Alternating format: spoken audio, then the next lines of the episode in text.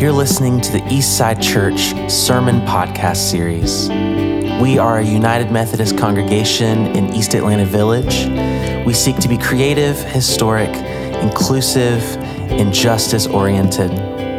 We are thrilled that you found our podcast, and if you'd like to learn more about our community, visit our website at eastsideatl.org.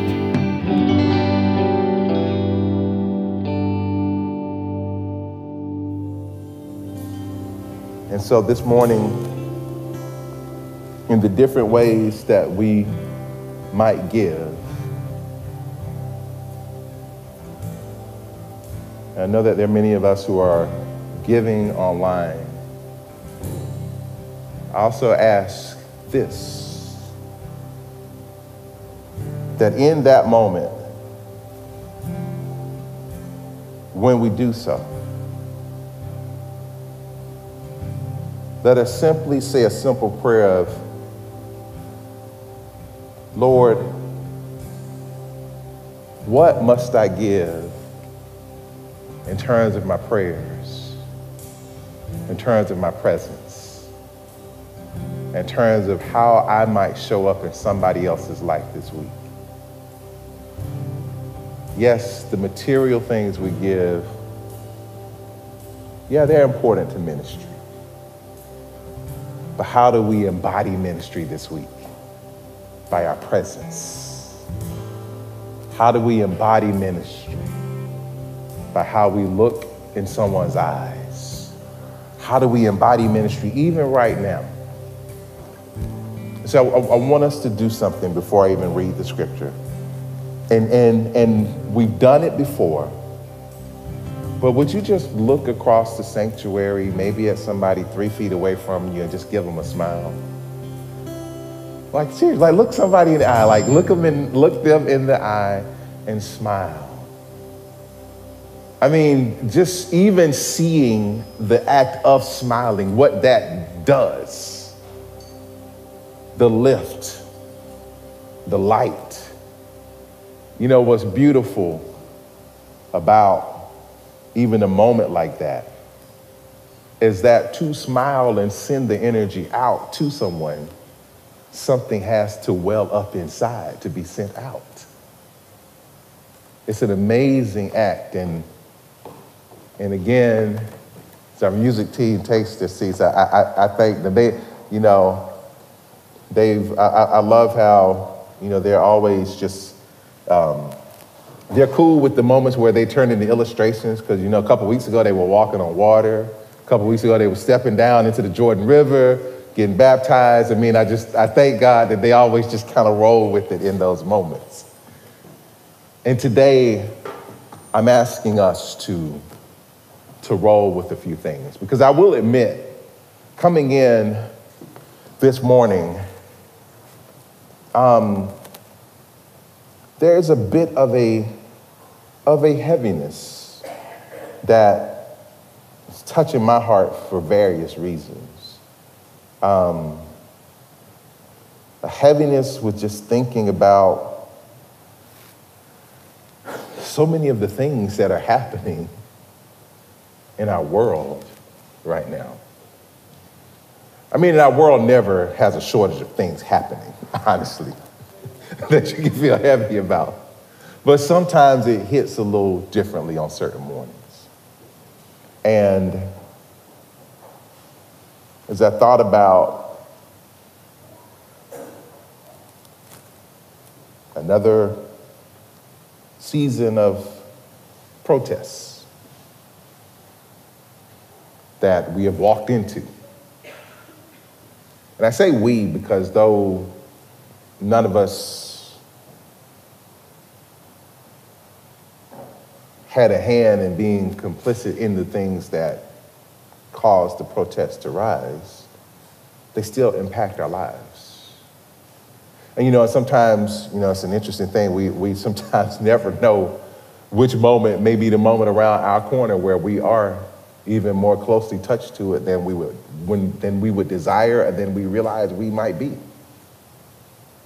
And so as I was thinking about this text this morning, and how this all kind of flows together. Um, I just ask that you walk with me this morning. Let us walk together. Let us, let us walk with the Spirit of God, I believe, in, in these critical times in our history. And, and I'll move right to the text to, to jump into the message. And, and I just thank God for this opportunity that we have to share. And so our text this morning reads As he was setting out on a journey, he, as in Jesus, a man ran up to him and knelt before him and asked him, Good teacher, what shall I do that I may inherit eternal life? But Jesus said to him, Why do you call me good? No one is good except God alone. You know the commandments do not murder, do not commit adultery do not steal. Do not give false testimony. Honor your father and mother. And he said to him, Teacher, I have kept all these things from my youth. Looking at him, Jesus showed love to him and said to him, One thing you lack. Now I'm pausing there because I'm imagining in my mind how this young man, I'm trying to see the look on his face. The scripture tells us how he reacted, but I'm just trying to see the look on his face.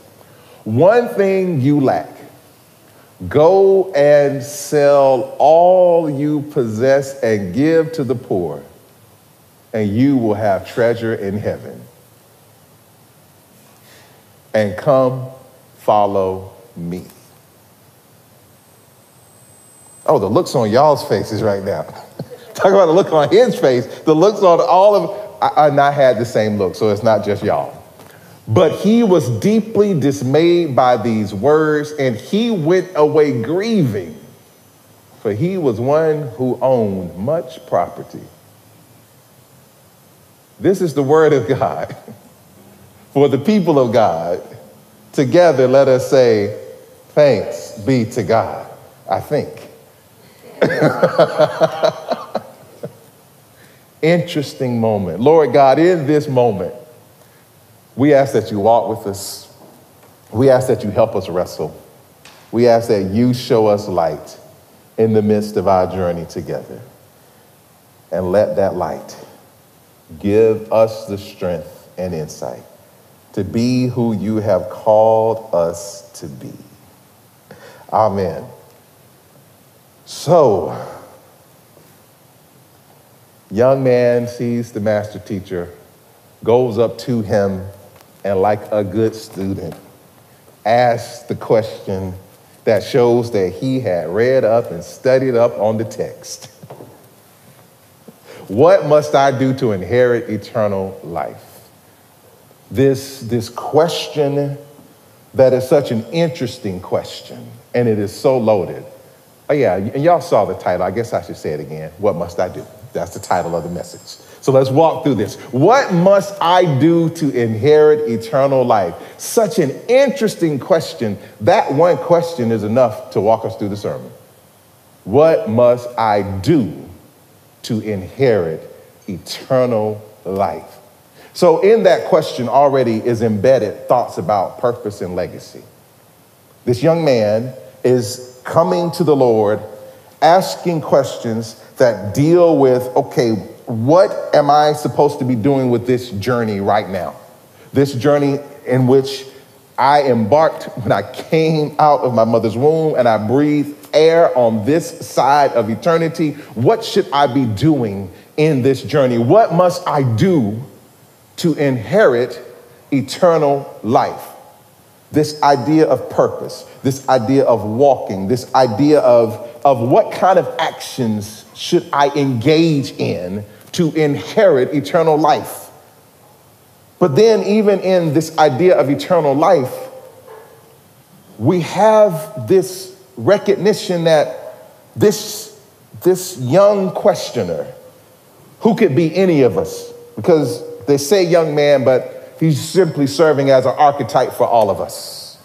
This could be any of us asking this kind of question with the Lord standing before us. Okay, what must I do? What are my actions? What's my purpose? How do I evolve? What needs to happen on a day to day basis, a moment to moment basis, a minute to minute basis to inherit eternal life?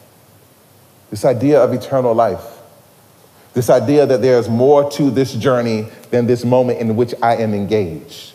This idea that I am not simply running a sprint as a human being, but I am engaged in a longitudinal journey that we could call a marathon. And this marathon doesn't just end in this physical, this corporeal, this tangible body that I see, but this marathon goes even beyond the life that I see on a day to day basis because there's an eternity involved.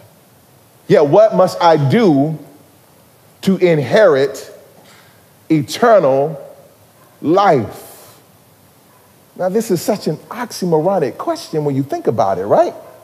What must I do to inherit?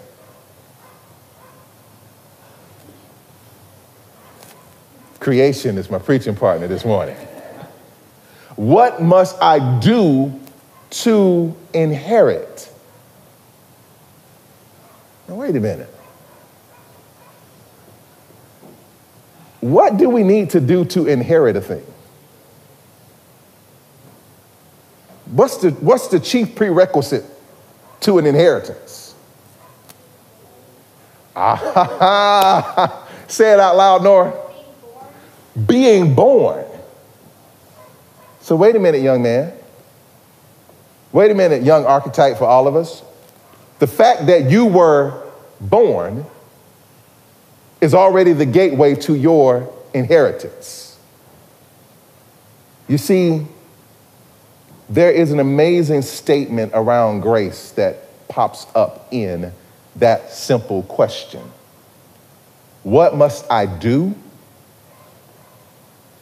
Recognize that the gift of your birth is not a gift that you gave unto yourself recognize that the gift of your rebirth into the kingdom is not a gift that you gave unto yourself. All of us were born out of some movement, some aspect of the movement of God's love. All of us are moving and living and breathing right now out of some aspect of the movement of God's grace. God's love and God's grace and in particular, as we focus on grace in this moment, God's unmerited favor given freely to all. And it's not really based on what you and I do.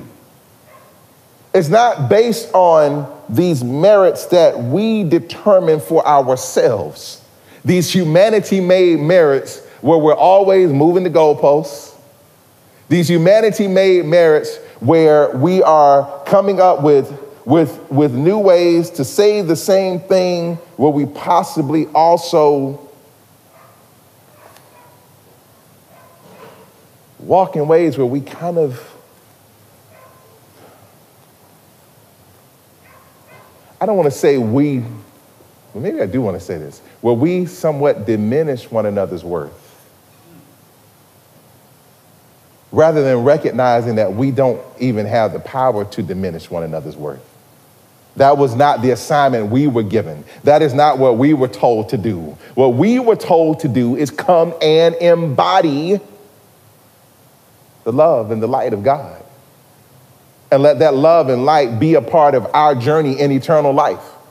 And recognizing that in this idea of what must I do to inherit eternal life, the simple answer to the question is receive this gift of new life in this life in Christ and, and, and, and walking under the lordship of Christ with a faith that transforms us, that's simply all that he had to do. That's simply all that he had to do. Receive the gift of life given unto you and walk in it in the most full and vibrant and life giving fashion that you can. That's how you inherit the eternal life that was given to you. What you must do is receive it by faith. Receive it with a willing response, that you too might walk in the acts of selflessness that are exhibited by the one who gave that life to you. Now, y'all are like, okay, that's all well, good, and theological, Pastor T, but the Lord told this man to go and sell all his possessions and come and follow the Lord. I don't know what I would do if the Lord said, go sell all your possessions and come and follow me. Well, here's what I hope we all would do, and what I wish the young man had done. He walked away dejected, he walked away dismayed. I'm sure he walked away with a lot of consternation. I'm sure he was a bit discombobulated as he walked away. Well, maybe if he waited, he could have become a little bit combobulated, you know, could have flipped it. I know, I don't even know if that's really a word, but it just makes sense. Discombobulated, combobulated, it just makes sense to put it together. I don't, but you know, but but the point being, I mean, Jesus turned his world upside down. But it's like one of those things where it's like, wow, if he had just returned and he had not walked off and he finished the conversation, because see, later on, one of the disciples who is there and hears this conversation and is understanding, okay, I understand why he's feeling this because we've left all behind and and we're following Jesus, and Jesus, you're throwing down this gauntlet that says it is amazingly hard to inherit eternal life. And so, what I love to do is just start at verse 23, and I just want y'all to hear. I think hearing it in the text is better than me attempting to exegete it or explain it. Just hear. We start at verse 23 now. The young man has walked off. He gave Jesus that same look that you all gave me when I read the text. He turned around. Y'all can laugh at yourself. Come on now. He gave the same look. And he turned around and he walked off. And so Jesus, looking around, said to his disciples, How hard it will be for those who are wealthy to enter the kingdom of God. The disciples were amazed at his words. But Jesus answered again and said to them, Children, how hard it is to enter the kingdom of God. It is easier for a camel to go through the eye of a needle than for a rich man to enter the kingdom of God. They were even more astonished and said to him, Then who can be saved? Looking at, Jesus, looking at them, Jesus said, With people it is impossible, but not with God, for with God all things are possible. Now, now, re, now hear what the rest of the text says now. Peter began to say to him, Behold, we have left everything and followed you. Now, here's where I wish the young man had waited just a little longer. Jesus said, Truly I say to you, there is no one who has left house or brothers or sisters or siblings or mothers or fathers or children or farm or farms for my sake and for the gospel's sake, but that they will receive a hundred times as much now in the present age. Houses and siblings and mothers and children and fathers and farms, along with persecutions, and in the age to come, eternal life. But many who are first will be last, and the last will be first. So, wait a minute. Hold up. Now, a minute ago, Jesus said, Give up everything and follow me, and use it for the good of others and so the young man walks off. But Jesus finishes the sentence and says, Well, but when you give it up, you're giving it up, but you're not giving it up in a way where it's not circling back. What I'm asking you to really do is, I'm asking you to give up the mindset that makes you think that because you give, you're not going to keep receiving. Ron, can you pull up our prayer again for me? Our offering prayer. I'm not saying you're going to go into a state of destitution or a state of lack. But what if, if what the Lord is really saying is, how are you, who is even Lord of your finances? Who is Lord of what you give? Who is Lord of how you use your resources? Not just, and again, remember, not just the monetary resources, because that's one thing. But monetary resources don't create family, true family. The folks who start out as strangers that become friends and become family, they don't start out as strangers that become friends that become family because we're breaking them off with some change or with, or with $100 bills. That's not why. Question The people in your life who started out as strangers that became friends that become family, what is it that made that happen? And this is not rhetorical. I want to hear what made it happen? What is it that made it happen? Where you all of a sudden saw you had other brothers and sisters and siblings and family members in Christ. What made it happen? Was it that they simply gave you something material? No. What was it? And I want to hear, I literally want to hear. I know this is not, you know, the traditional way of walking through a message, of literally asking the congregation to talk to you in the message like this. But I really want to hear what is it? What were those things that made somebody go from stranger to neighbor to friend to family? Relationship. Now, now what do you mean by relationship, Megan? Un- un- unpack that for us.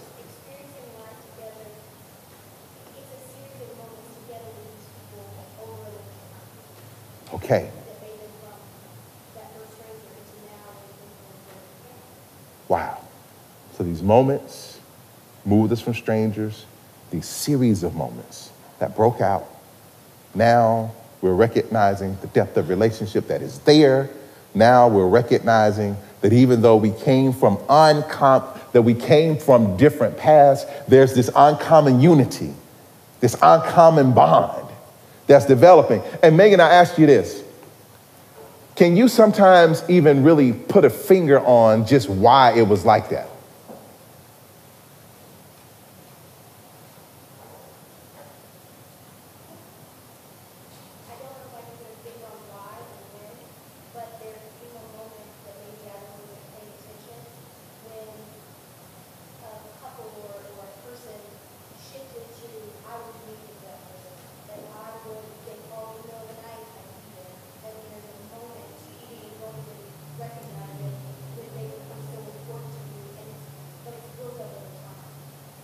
So did y'all hear that?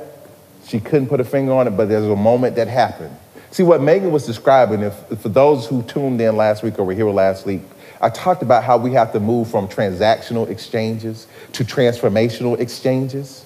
What Megan just described was a transformational exchange.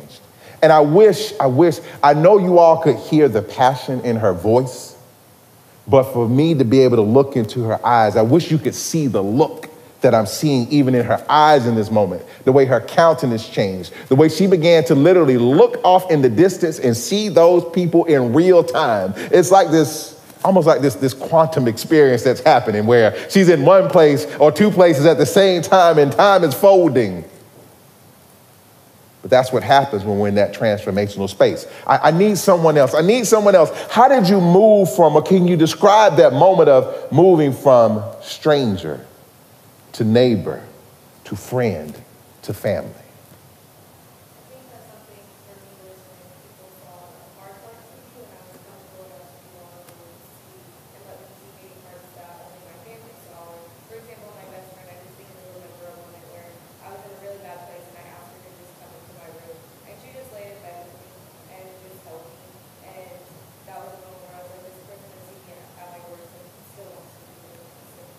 This is amazing. So, so Grace, did she say a word? She's, she is not the most talkative person. She just sat there and, and held me. There was no words. There was just a, a sense of love, like I'm here regardless of what happens to you. You see, what Grace is describing is how we practice the ministry of presence. Remember what I said, it's not about, it's not about this.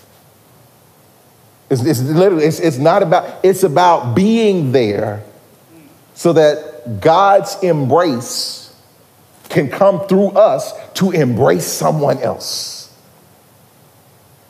We have to have one more, you know, this we got to have a Trinitarian walk, right? One for we got to have a Trinitarian walk. We got to have a third. Is there another another individual who can describe moving from stranger to neighbor to friend to family?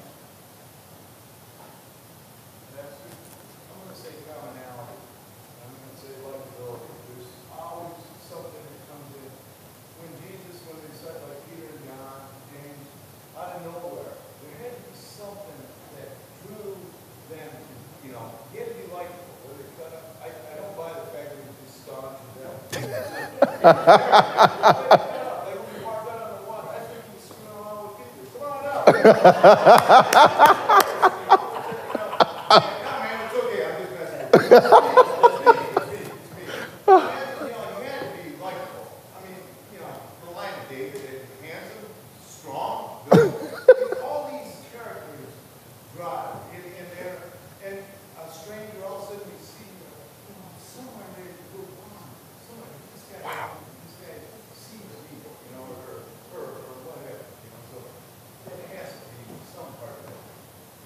Goodness. So he's likable. He's the uncommon bonds.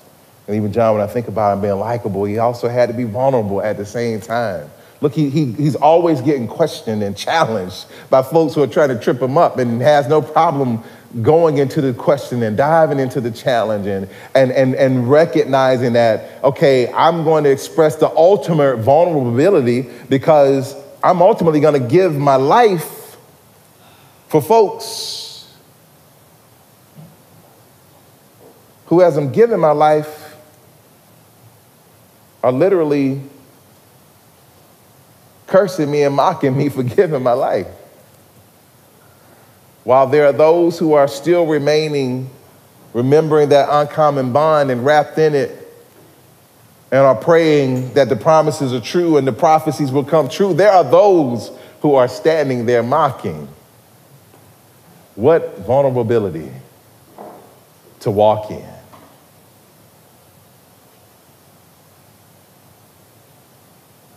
So, again, what must I do? And can I turn that question into a collective question? What must we do?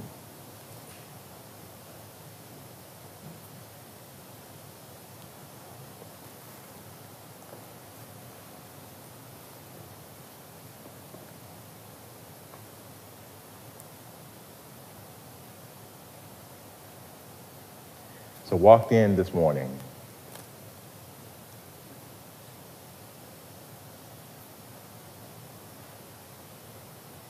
I did walk in with a heaviness, asking the question, Lord, what must I do? What must we do in a world where, yes, there is abundance and there is love and there is grace and there is community.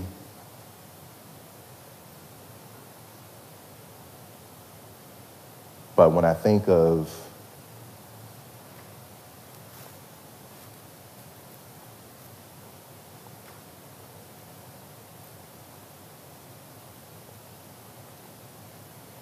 think of Tyre Nichols and the city of Memphis,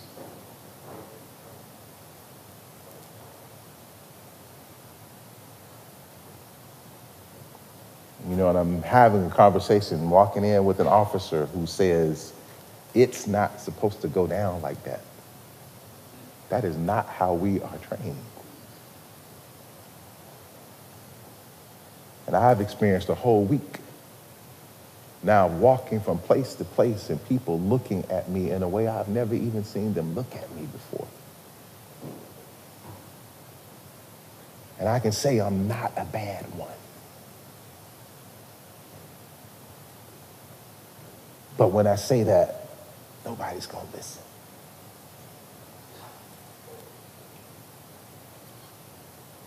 Mass shootings, in part sometimes because of hate. Hating people because of their race. Hating people because of their sexual identity. Hating people because they don't fit whatever script.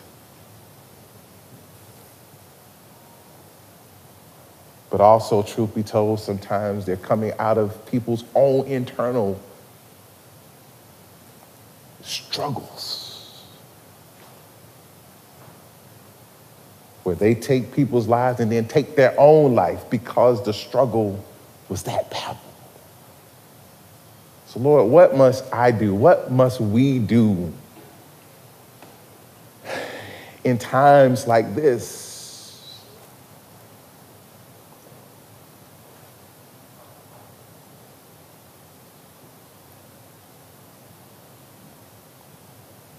And truly, church,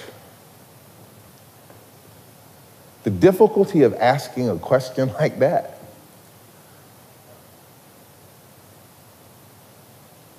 is that it forces us to recognize that sometimes we're going to feel like our answers aren't good enough. That sometimes it's going to feel like these problems are too big to solve. That sometimes leaning on this idea that with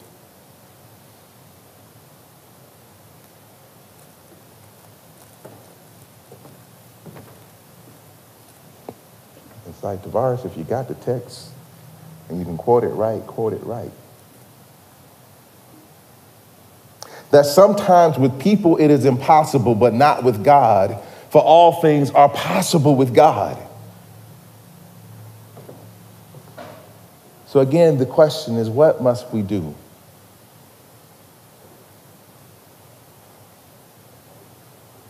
I'm asking all of us to do this, but not as if this is a final answer. First, recognize that the gift of grace has given all of us new life. God loves us beyond measure. And how did we inherit this gift? Nora told us. You know, and I love the look on her face when she said it. We were born. That's how we inherited this gift.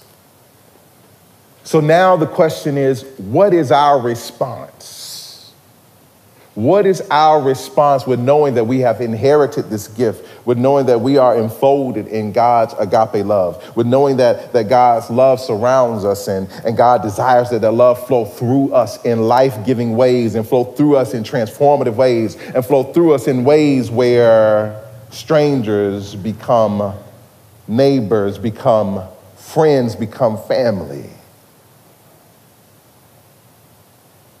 This week, whether you consider your act of loving on someone, big or small, I just ask that we do it. Whether we consider our prayers as prayers that may have minor significance of the grand, in the grand scheme of things or major things in the grand scheme of things, I just ask that we pray. In the midst of conversations that might change hearts and minds, whether we think it will change the heart or mind or not. I ask that we may be, John, be like Peter and meet Jesus walking on water and just see what will happen.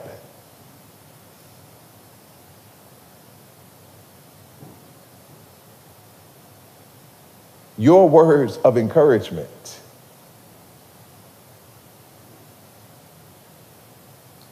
might be the miracle that literally saves someone's life this week.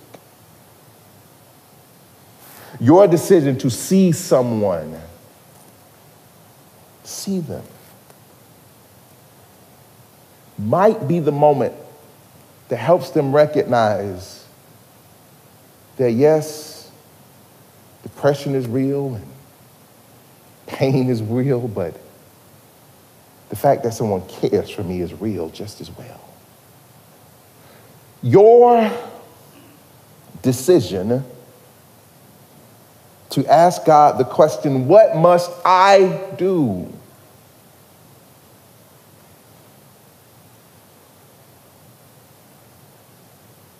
Might be the moment where someone else realizes they need to ask God the same question.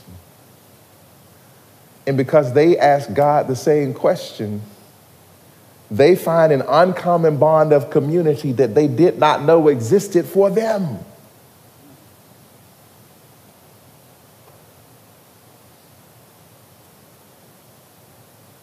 The presence of God's love in you might connect someone else to the presence of God's love.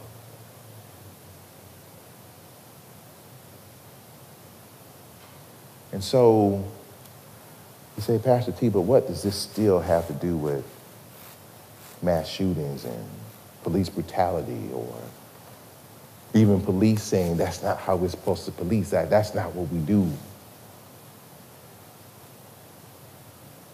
I think of a good friend of mine, professor over at Emory, named Gregory Ellison. In some of his work, he talks about this idea of a three feet challenge. You say, what is a three feet challenge? Now, at some point, I have Gregory to come and share with us. And he will share, and he'll feel fine with me saying this, that he was an interesting little child. And he says when he was about seven years old one time, he asked one of his aunts, How can I change the world? Y'all, y'all ever encounter any seven year olds with those kind of thoughts? How can I change the world? So his aunt looked at him and said, Baby, I don't know if you can change the world. But what I do know that you can do is you can change the three feet in front of you by the way you love on people, the way you treat people, the way you see people, the way you walk with people. Maybe grace the way you hold people when they don't when you don't even have the words to say anything to them. So as you ask yourself the question this week, what must I do to be a part of God's love transforming this world? Don't necessarily get concerned with the whole block. Don't get concerned with the whole city. Don't even get concerned with the whole world. Be concerned with the three feet in front of you. And something tells me that if we can do that, that though with us there are a lot of things that are impossible, we'll find out that with God flowing through us, all things are possible. And yes, I say it oftentimes. You, my family, and friends not only can be, but you are the Word of God for the people of God. And everywhere you go this week, somebody is going to say, Thanks be to God. God bless your family. Good morning, everyone. Uh, my name is James. I've been invited to lead us in the prayers of the people this morning. Uh, I may at times throughout this prayer say, uh, Lord, in your mercy, and if the Spirit moves you and you feel comfortable, I invite you to respond with, Hear our prayers. Uh, it's been a heavy week. Uh, I know a lot of people are probably feeling some kind of way this morning. So I'd like to invite us all before I begin to pray out loud to just close our eyes and take a deep breath down into the deepest part of the belly. Just feeling the Holy Spirit fill us with the comforting breath. And maybe just opening the mouth and just sighing out.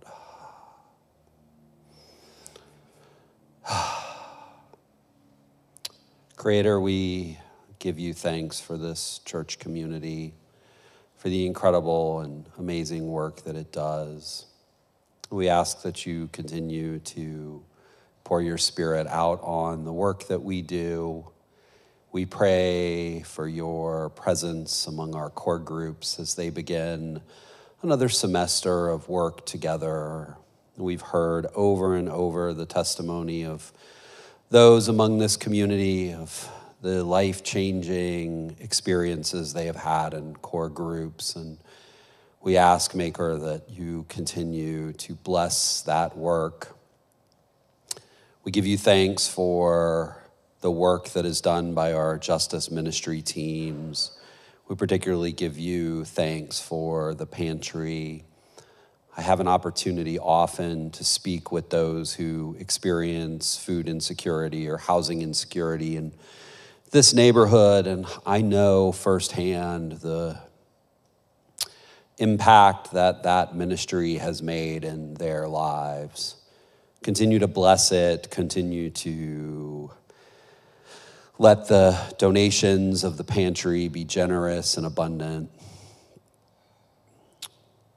Continue, Maker, to move within our church body to support the things we do here with the fruits of our labor, with gifts of money and time and physical and mental labor. This church community rests on the generosity of those that call it home. Continue to move in us to do this. Lord, in your mercy, hear our prayer. Lord, it's been cold recently. The cold is particularly challenging on our unhoused neighbors. We just ask that you be with them, that you find shelter, clothing, other necessities to keep them warm and safe. Lord, we also ask you to remind us that our unhoused neighbors are your children as well and deserving of our support, financial and otherwise. Lord, we also know that sometimes when we're approached on the street, we can move a little quicker, cast our eyes downwards out of shame or embarrassment or fear. Moving us to look our neighbors in the eye, regardless of whether it's uncomfortable or not, to see all of our neighbors as children of God. Christ, we know when you walked on the earth, you said that wherever someone was hungry and was fed, we were doing the same for you. Help us to remember that in our own neighborhood. Lord, in your mercy, hear our prayers.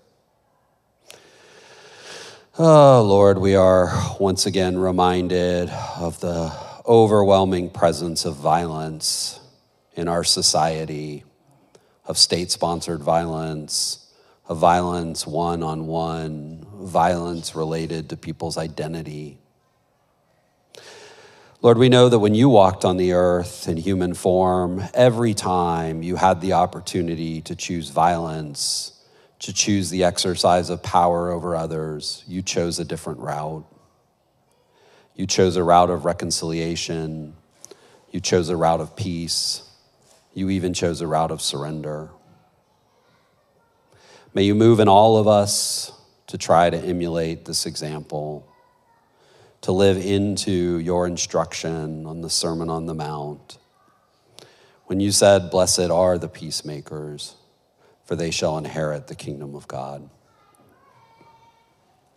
Lord, in your mercy, hear our prayers. Lord, we're also reminded, and I'm reminded through the message this morning, that all people, all people are created in your likeness to be called children of God, including the young ones, filled with incredible joy. But Lord, we know that from the saints to the least, from the police officer to the unhoused, from the Pope to the most strident atheist, all people are children of God, worthy and deserving of respect and love, even when we don't agree with their beliefs or their actions. We know the example you provided was not to look away or excuse, but to lean forward, challenging in love May we emulate this across the world in everything we do. Lord, in your mercy, hear our prayers. And finally, God, in times like this, it's easy to look around and only see bleakness, negativity, challenges. Remind us that we do live in a time of joy, that we live as people of the resurrected Messiah who conquered death, who conquered sin, who brought true justice into the world. Remind us of this daily. Lord, in your mercy, hear our prayer. And now I invite each of you to engage in a time of silent reflection or confession as the Spirit moves you.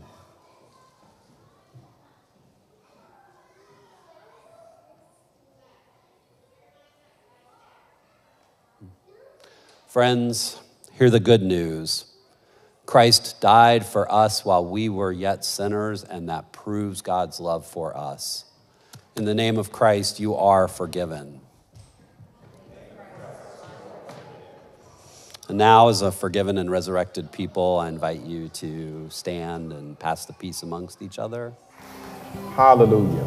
If we could, let us stand as we prepare for our benediction. And, um, and that energy that is stirring up, it is real and palpable. The Spirit of God is moving in our midst. Um, so thankful to think about the things that are happening amongst our youth and our children. Thankful to think about the ways that, that we are, are showing up as answers to prayers.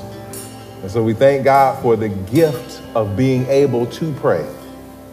But it's such an amazing thing to be part of those answers. And so let us lift holy hands.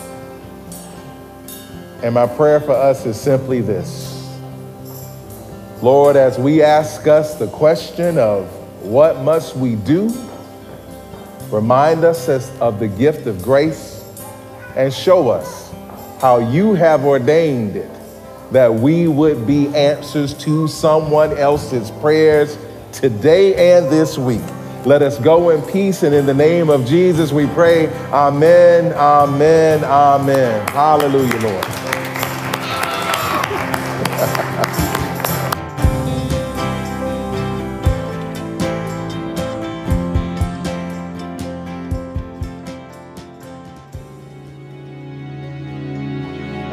That you've enjoyed this week's message, and we look forward to connecting with you soon.